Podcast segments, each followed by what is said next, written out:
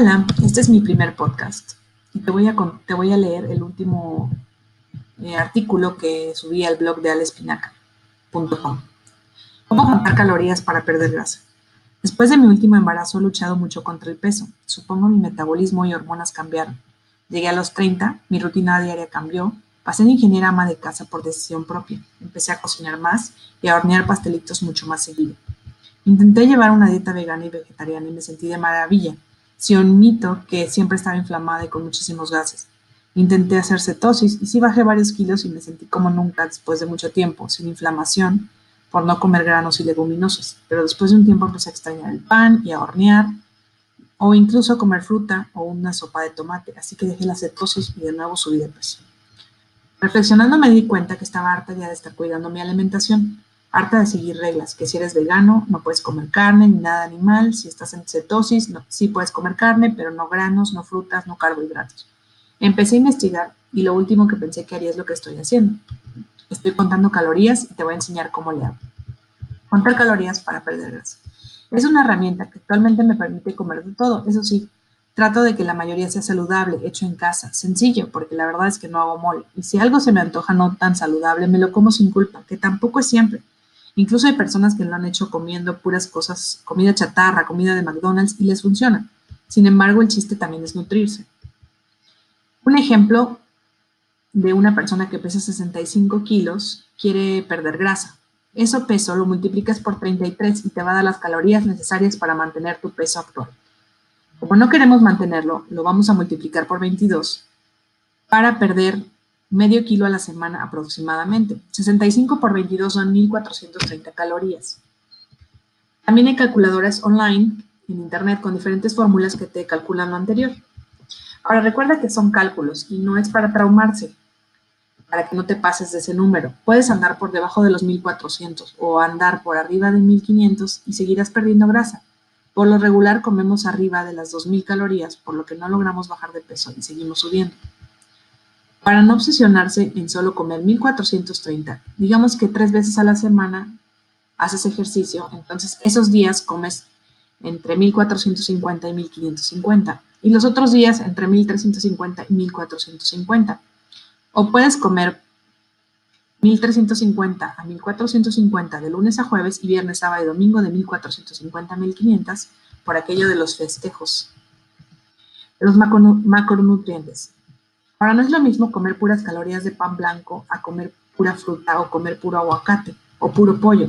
Hay que hacer un balance y comer de todo, carbohidratos, grasas y proteínas. Existen tres diferentes macronutrientes, que son los anteriores. Las proteínas pueden ser vegetales o animales, carne, huevo, yogur, queso cottage, eh, proteínas en polvo, pollo, pescado, cualquier otro animal, aparte de las leguminosas, granos, cereales, contienen proteína, pero también contienen mayormente carbohidratos, o las nueces, que también contienen proteína, pero mayormente son grasas. Los carbohidratos son todas las plantas, vegetales, tubérculos, frutas, verduras, leguminosas, granos, cereales y semillas que nacieron en la tierra. Y las grasas las puedes encontrar en el coco, las nueces, el aguacate, la mantequilla, el aceite de oliva, el atún, el salmón y otras carnes. Hay mucho de qué hablar de este tema, pero de rápido te platico que comer suficiente proteína me mantiene sin hambre. Además, es el único macronutriente que ayuda a formar músculo y su efecto termogénico es mayor al de los carbohidratos y grasas. Esto quiere decir que el cuerpo gasta más calorías por digerir proteínas que carbohidratos o grasa. Un gramo de proteína y carbohidrato tienen 4 calorías y un gramo de grasa tiene 9 calorías. El consumo de proteínas puede, puede ir desde 0.7 a 2 gramos por cada medio kilo de peso. 65 kilos son 130 medios kilos. Por el ejemplo, para el ejemplo usaremos un gramo por cada medio kilo, es decir, multiplicas 1 por 130 son 130 gramos de proteína, que trasladados a calorías son 130 por 4 calorías, que da 520 calorías de proteína al día. El mejor consumo será el que tú elijas de acuerdo a tus necesidades. Y sobre mi caso, he visto el consumo óptimo es cuando no paso hambre. Puedes escoger un gramo por cada medio kilo. Saca tus cuentas y prueba en ti mismo, solo así sabrás qué es lo mejor para ti. El resto de tus calorías pueden ser una mezcla a tu gusto de carbohidratos y grasas. 1430 menos 520 calorías de las proteínas restan 910 calorías para la grasa y carbohidratos. Puedes usar 500 para los carbohidratos y 410 para la grasa o 200 para los carbohidratos y 710 para las grasas, de acuerdo a tus necesidades y de acuerdo a tus gustos. Con ambas combinaciones podrás ver resultados y también puedes armar tus propios rangos de acuerdo a tus necesidades. Y ahora que sabes que debes comer 520 calorías de proteína o 130 gramos, ¿qué sigue? Planea tus comidas. En internet hay muchas aplicaciones como MyFitnessPal, Fat Secret, México, que tiene hasta enmoladas en su base de datos, Chronometer, esa me gusta a mí, o googlea todo lo que quieras comer en el día. Para más exacto, tendrías que pesar la comida con una báscula sencilla. Y en Internet actualmente encuentras toda esta información. Eh, también podrías hablar con Siri y preguntarle cuántas calorías tiene eh, cierto alimento.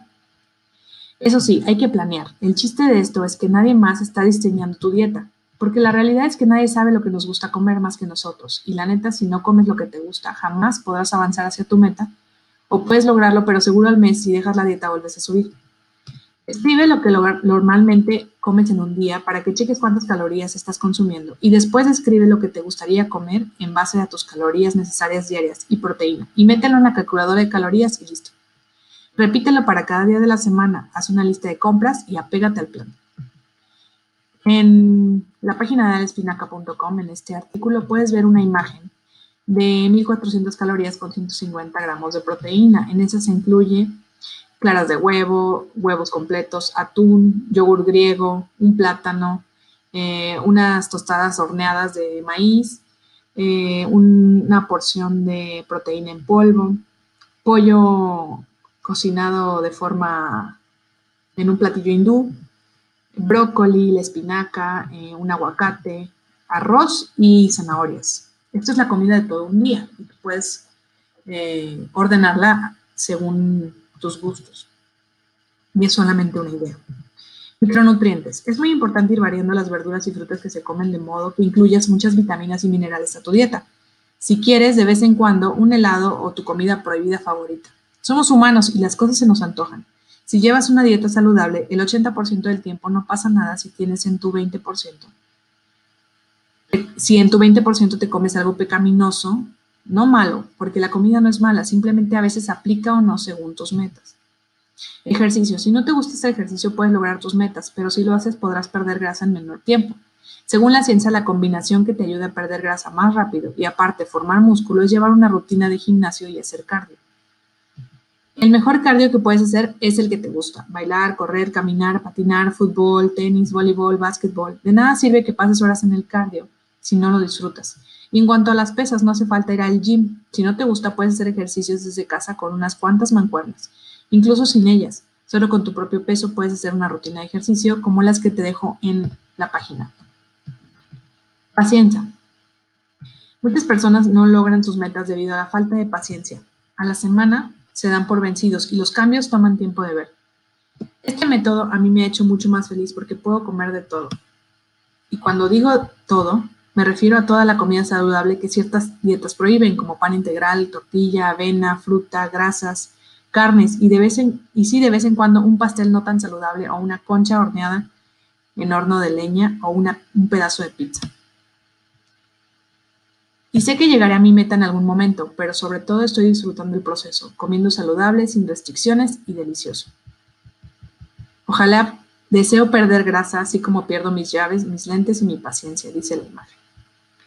Si quieres más consejos para perder grasa, déjame en comentarios eh, tus comentarios y comparte. Gracias por escucharme. Eh, espero que no sea el último. Seguiremos en contacto. Saludos.